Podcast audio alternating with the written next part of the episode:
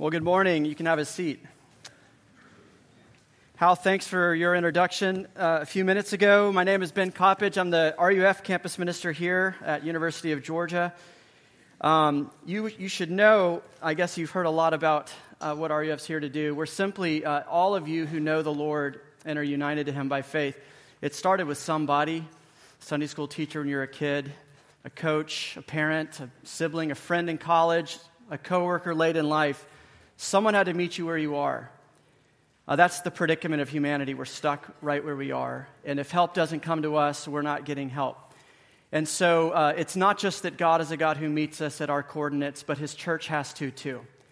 And so our RUF is here not just to geographically meet UGA where it is, uh, but to meet uh, people wherever they are, whether it's a place of desire to grow, place of doubt, place of cynicism, boredom, ready to chuck everything, already chucked everything uh, that's why we're here. We are an expression of the churches in Athens taking responsibility to love the campus and to bring students back, to not leave them stuck there, uh, but to prepare them for where 70 years of their life will take place, which is the church, not the campus. So, thank you for your support of RUF. Uh, this morning, we're not going to be in the regular series, The Gospel of John. Uh, we're going to look at a little piece of the prophecy in Ezekiel, but this, what we're going to talk about this morning, fits very carefully with what Todd talked about last week and what's going to keep coming up more and more in John's gospel now. And that theme is God's reputation and our redemption. The two are inextricably linked God's name, his reputation, and your redemption. And uh, that's what this passage is about. A little bit of context before I read it, maybe a sentence of context. What's going down in what we're about to read happened right after God had evicted his people out of the promised land for breach of contract, uh, as any landlord will do when you turn their house into Skid Row. And so God had evicted his people into Babylon. This is what comes next. They're wondering what just happened? Why did it happen? And listen as I read to God's concern for his reputation.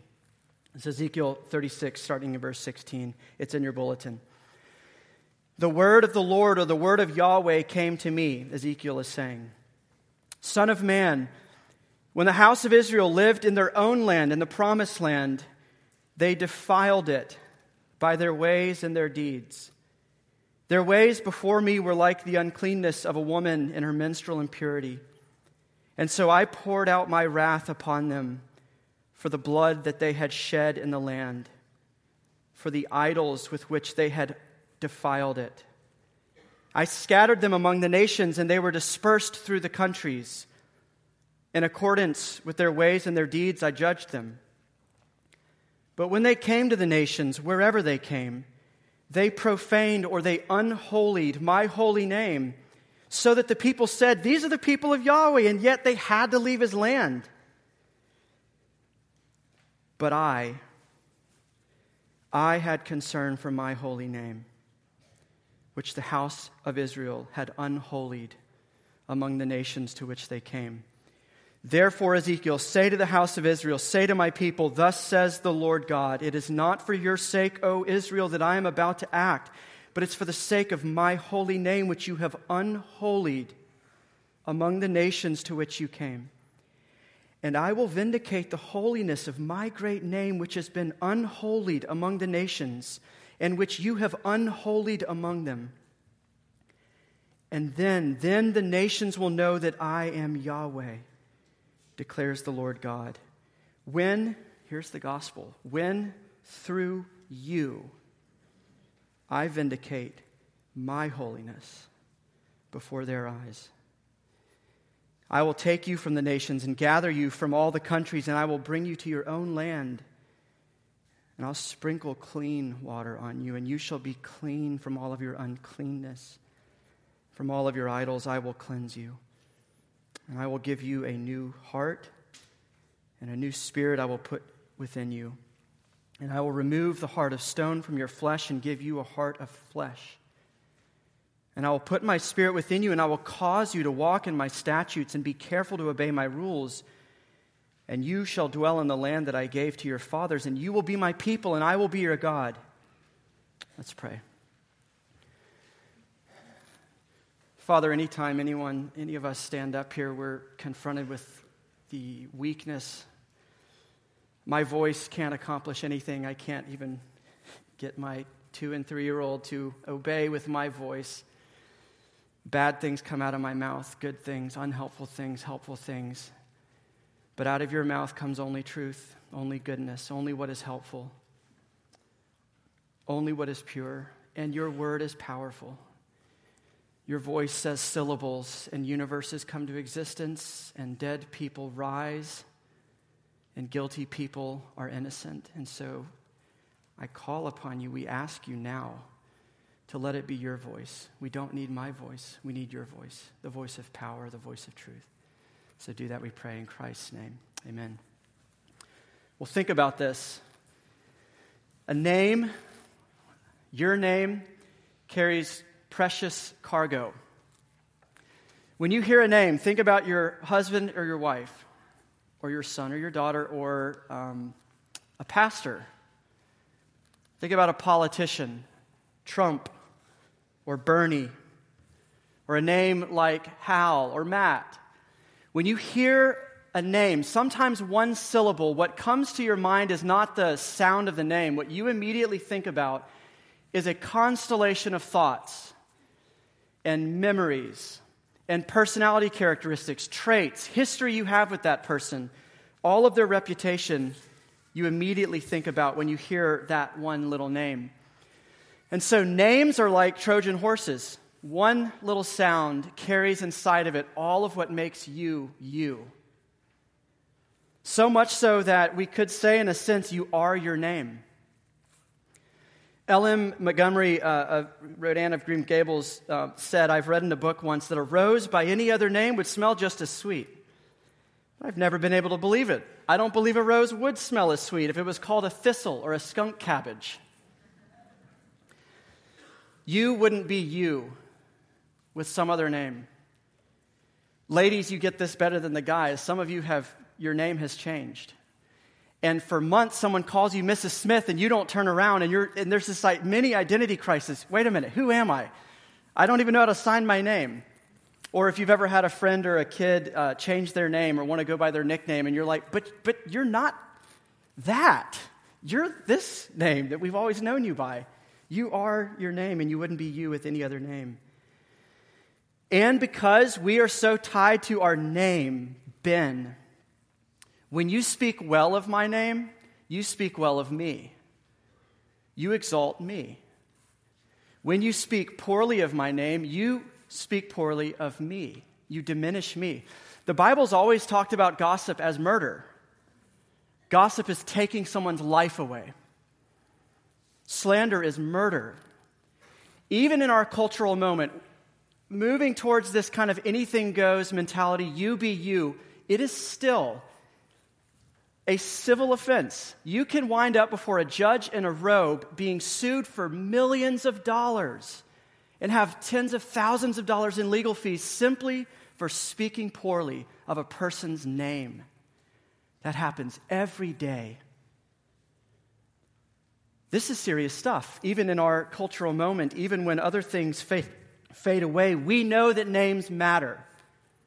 Names are sticky things. If you have your name as uh, part of your medical practice, your law firm, or you're a small business owner, and your name is on that truck that drives around, you know how much you fight to protect the reputation of your company.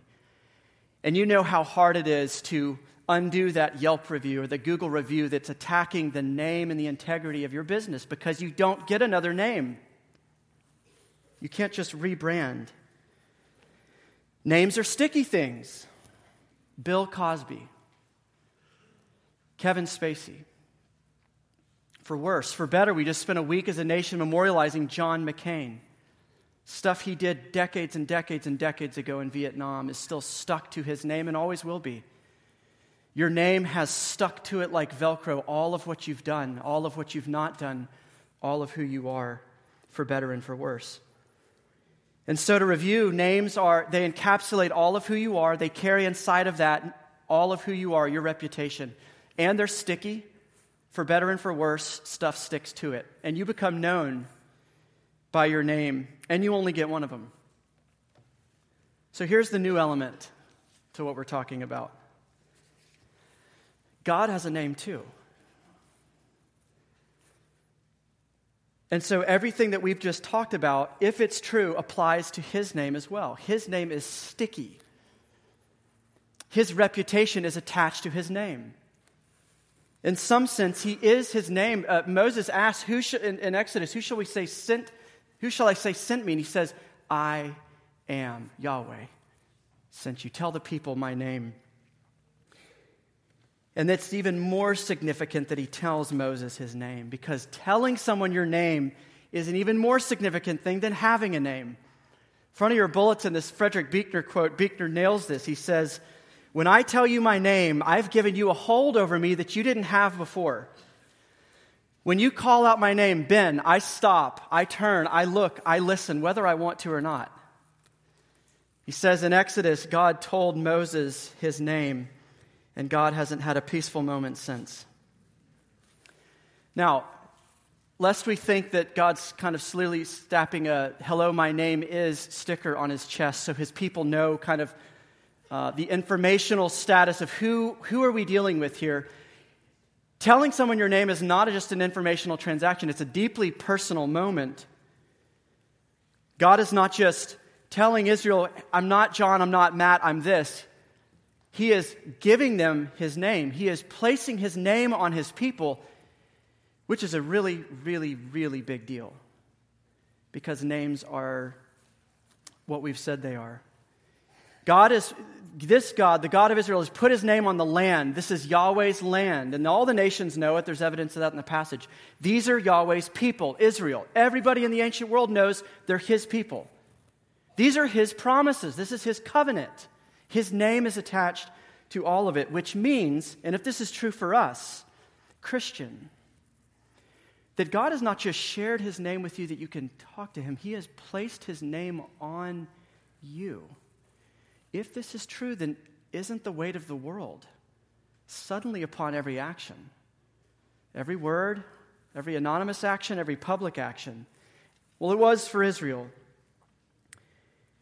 And Ezekiel, I know I'm not making this up. If you're still wondering, is he making this up? In this book, in this prophecy, Ezekiel 60 times, 60, goes off on a little side excursions about God's care for the holiness, the purity of his name.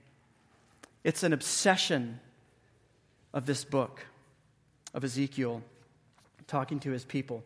And the question throughout the book is a question that we're kind of familiar with too, existentially. The question is what is God going to do about his reputation? Because his people have run it through the mud, have drug it through the Israelite gutters, have drug it through the Babylonian gutters. His name has been sullied, his reputation has been damaged. What is he going to do about that dilemma? And it's a burning question. Israel's name, or, or, God's name, better yet, had become a laughing stock by the time this, these events are happening. And here's why. Um, do you remember why God said he was redeeming Israel? He tells us the reason. He says, uh, even to Abraham, I am blessing you to be a blessing to the nations. Uh, I am setting you aside as my people, that you might gather my people that you might be a light to the nations. Uh, some of you live in apartment complexes, condos, and if you have, probably at some point during the leasing process, they took you to a model unit. Or if you've bought a new neighborhood, uh, there's a model home in these neighborhoods, and you're like, why did this builder drop $300,000 to build a house no one lives in? Well, the reason why is because the way they know that house is a billboard for you.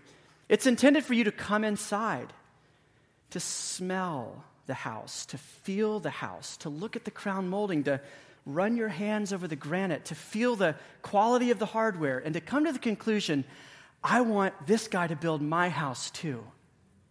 I want this house. This feels like home. This isn't cheaply thrown together.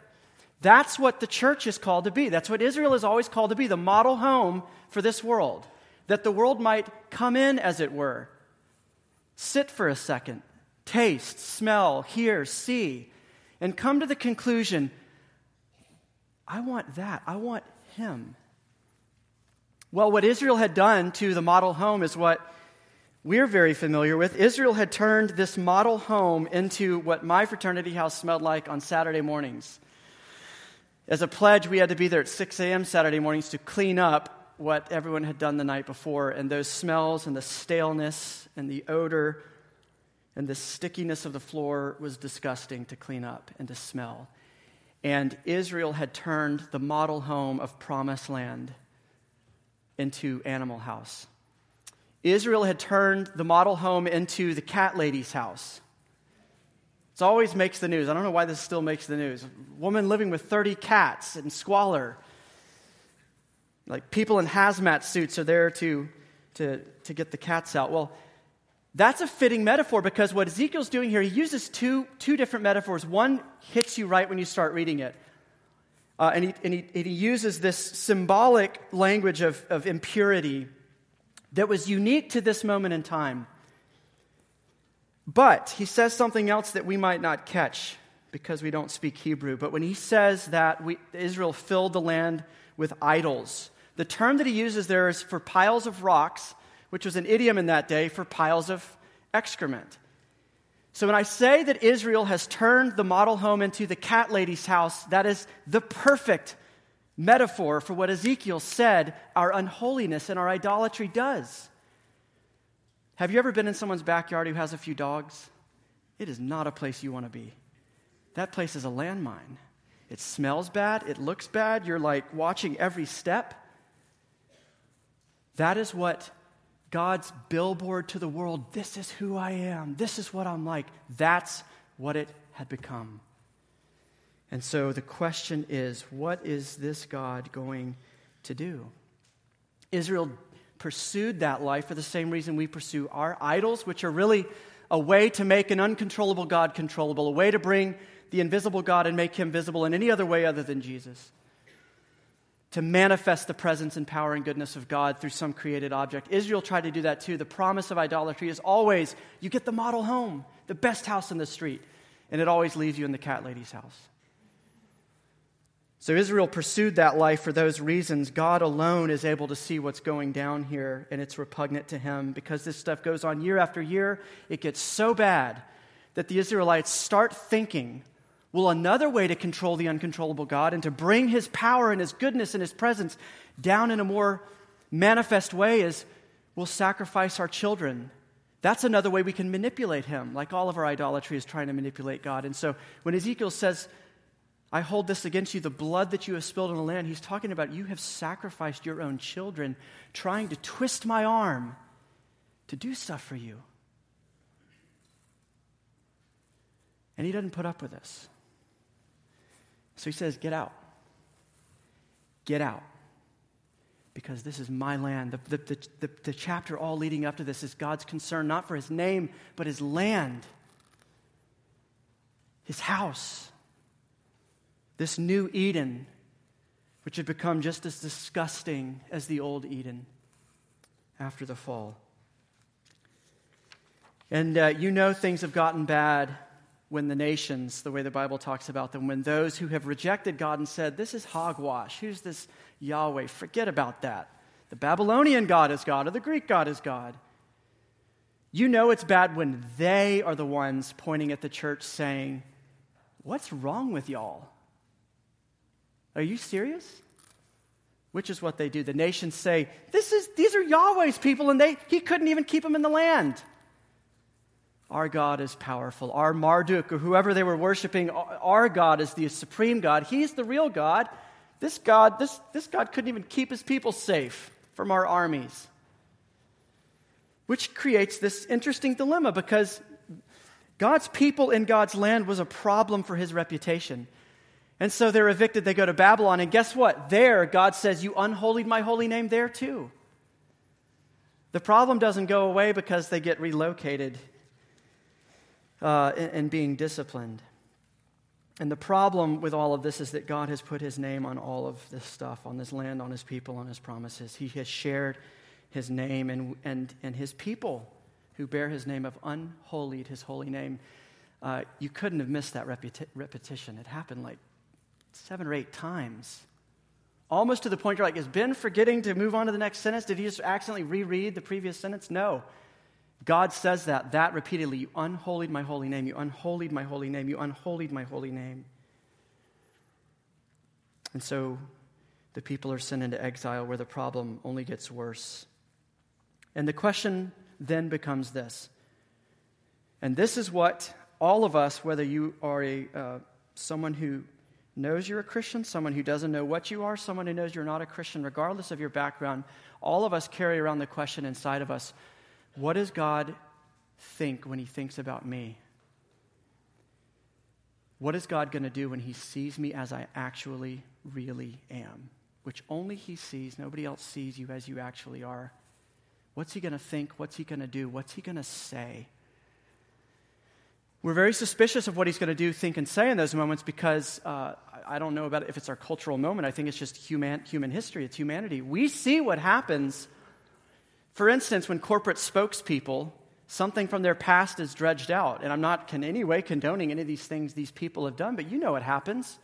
Spokesman for this company or that company does something that brings shame upon the company. They're fired with a tweet immediately. We, we repudiate everything that this person has done. We have no relationship with this person anymore. We condemn in the strongest terms possible this person and what they have done. This company stands for something so much better. Is God going to do that with you? Wouldn't it make sense that He does? And me too? My goodness. Wouldn't it make sense He does the corporate stiff arm? The way the company protects its reputation is by cutting off anything that sullies the reputation and pushing it away. Well, this is, the, this is the astonishing thing here. And if you don't appreciate the irony of it, you miss the gospel in this passage because until you get to a point of saying, nothing in me would expect him to, to do anything but push his people away and say, nah, these aren't my people. This is not what I stand for. This is not what I'm about. He does the opposite.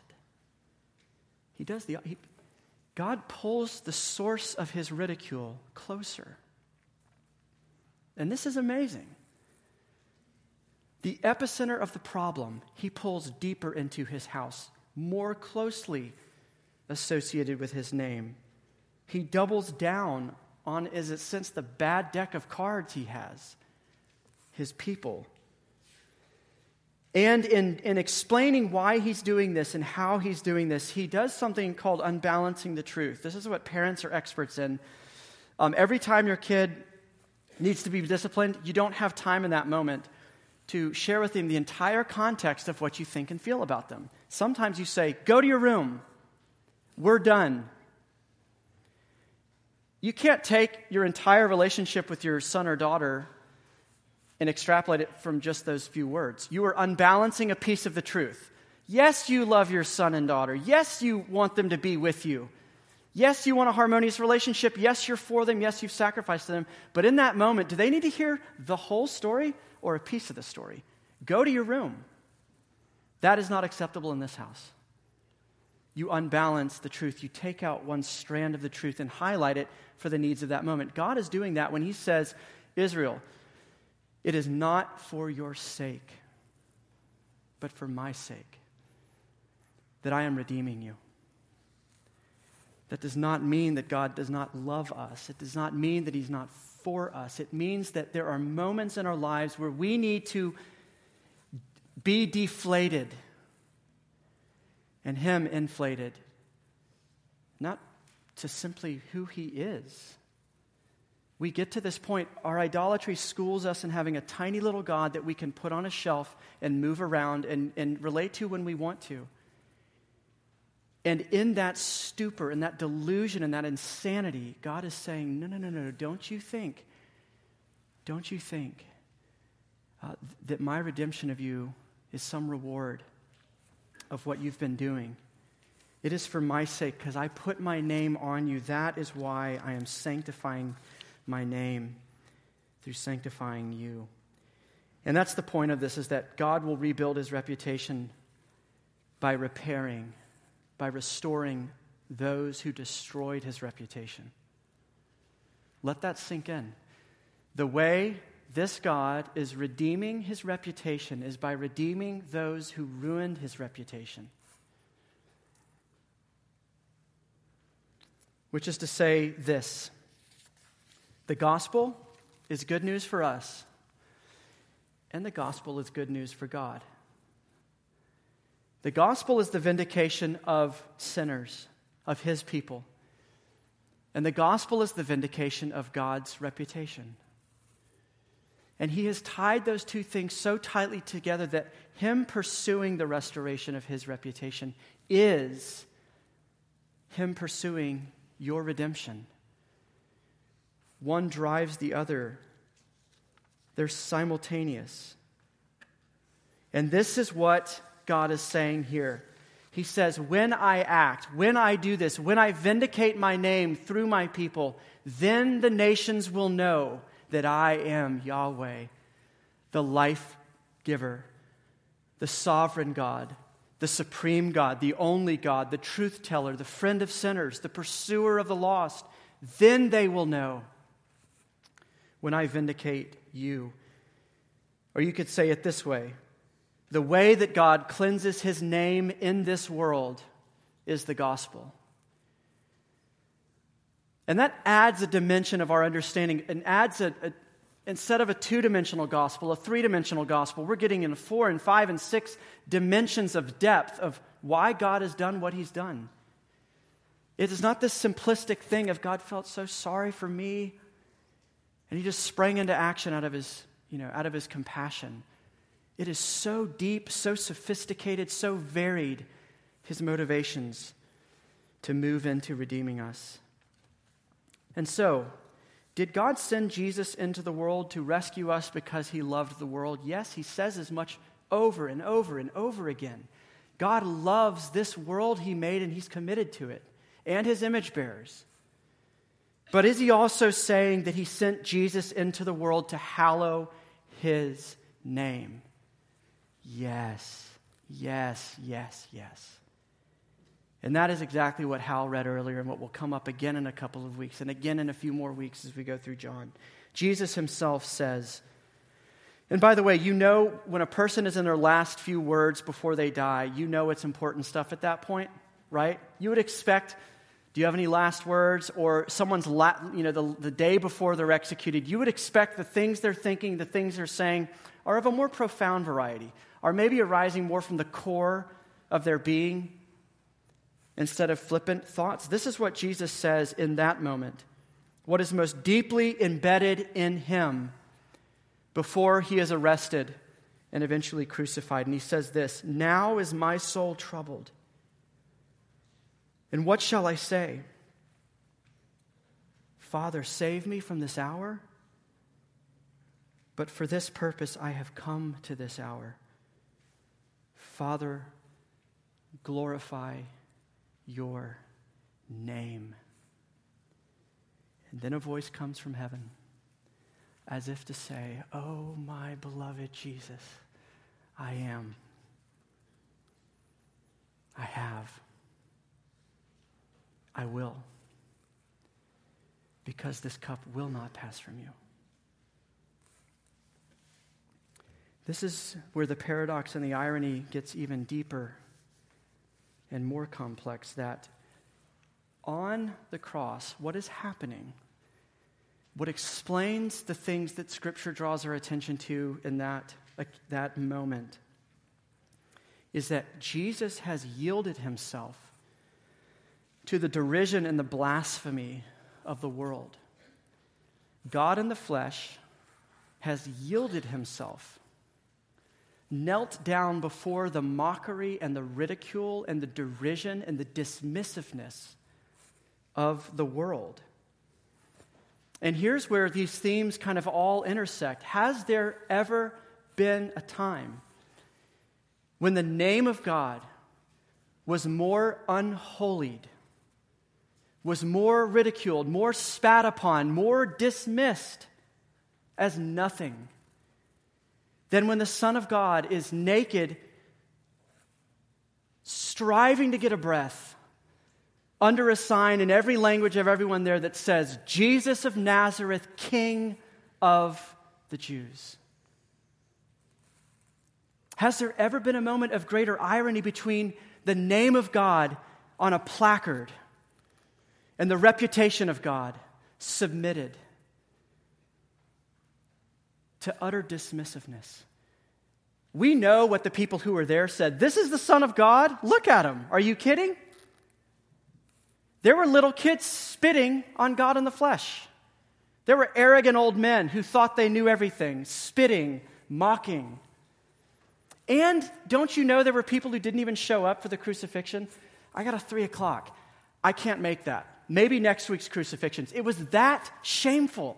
We imagine it as this cosmic moment where everyone in the world's gathering around. Look at Jesus of Nazareth. No, this was a bureaucratic job on a Friday afternoon. Hey guys, we got three today. Go, go get this done. No one, this was a, this was a to do list someone got done. It's driven by I want to be home for dinner with my family, right? They break the guy's legs. Let's speed this up. Come on. I'm not getting overtime today.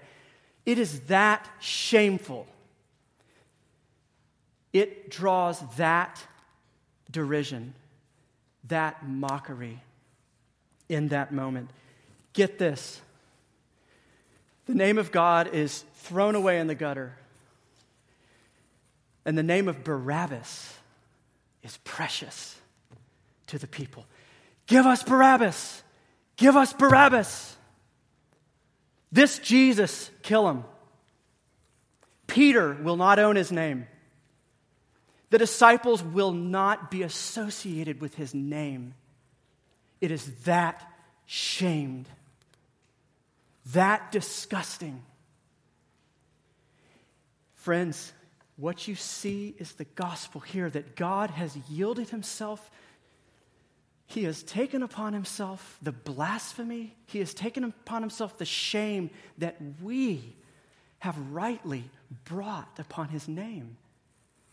And he has stepped into the gap and he has intercepted the darts that are aimed at the reputation that we ruined with our refusal to love our city with our contentment and political power, with our refusal to reconcile and to hold grudges against each other. All of the shame that is worthy of those things has to go somewhere. And he says, Bring it here. And what comes out of that moment is he says, I will sprinkle you with clean water and I will clean your uncleanness. And I will not just give you my name, and I will not just give you my vindicated name, I will give you my spirit so that you begin to love me, so that you begin to love my name, so that you begin to hallow my name, just as Jesus, who I unite you to, hallows my name, so that you begin to be driven in life by glorifying the Father's name and being this model home in a sense. God ultimately bears the shame of his people, and he says, I will vindicate my name by vindicating you. And he vindicates Jesus in that moment too. Philippians 2 captures this. Therefore, God exalted Jesus to the highest place and gave him, Jesus, the name that is above every name, that at the name of Jesus every knee should bow in heaven and on earth and under the earth, and every tongue acknowledge that Jesus Christ is Lord to the glory of the Father. Friends, do you see how your microscopic baby steps of repentance, the tiniest thing that even your spouse doesn't notice because they're so pitifully weak and unnoticeable, but they're tiny steps forward, do you see how God Himself, through you in those moments, is redeeming His reputation? Do you see the smile on His face? Do you hear ch- heaven cheering you on as you do go and reconcile? as you do say, maybe this is the year I need to start caring about the place God has me living? Do you see in all of these moments God vindicating his name? Do you understand better now why he says he'll finish the work he started in you? Because his name's on the line, his reputation's on the line. That what John said in his last letter will be true that when you see him, you will be like him. When you see Jesus, you will be like Jesus. Yes, because he loves you. Yes, because he's faithful. Yes, because he's a friend of sinners. And yes, because he has successfully hallowed his name in space and in time, in the, beginning in this life, in you. And I think that's a deeper gospel and a better gospel. Let's pray. Jesus, we thank you that you have hallowed the Father's name, and that in hallowing your Father's name and restoring his reputation, somehow we were caught up in that. That was our redemption. You going to the cross to glorify your Father's name was you going to the cross to die for your people, that your Spirit might be poured out upon us, and that we might become new people that the world looks like and says, I want whoever made you like this. I want that builder. Spirit of God, come and be powerful and do these very things. Help us to notice the baby steps, the tiny microscopic moments of repentance and faith, and to know that you are pleased with us in those moments, not upset, not disappointed. Help us to hear you and see your smile. We pray in Christ's name. Amen.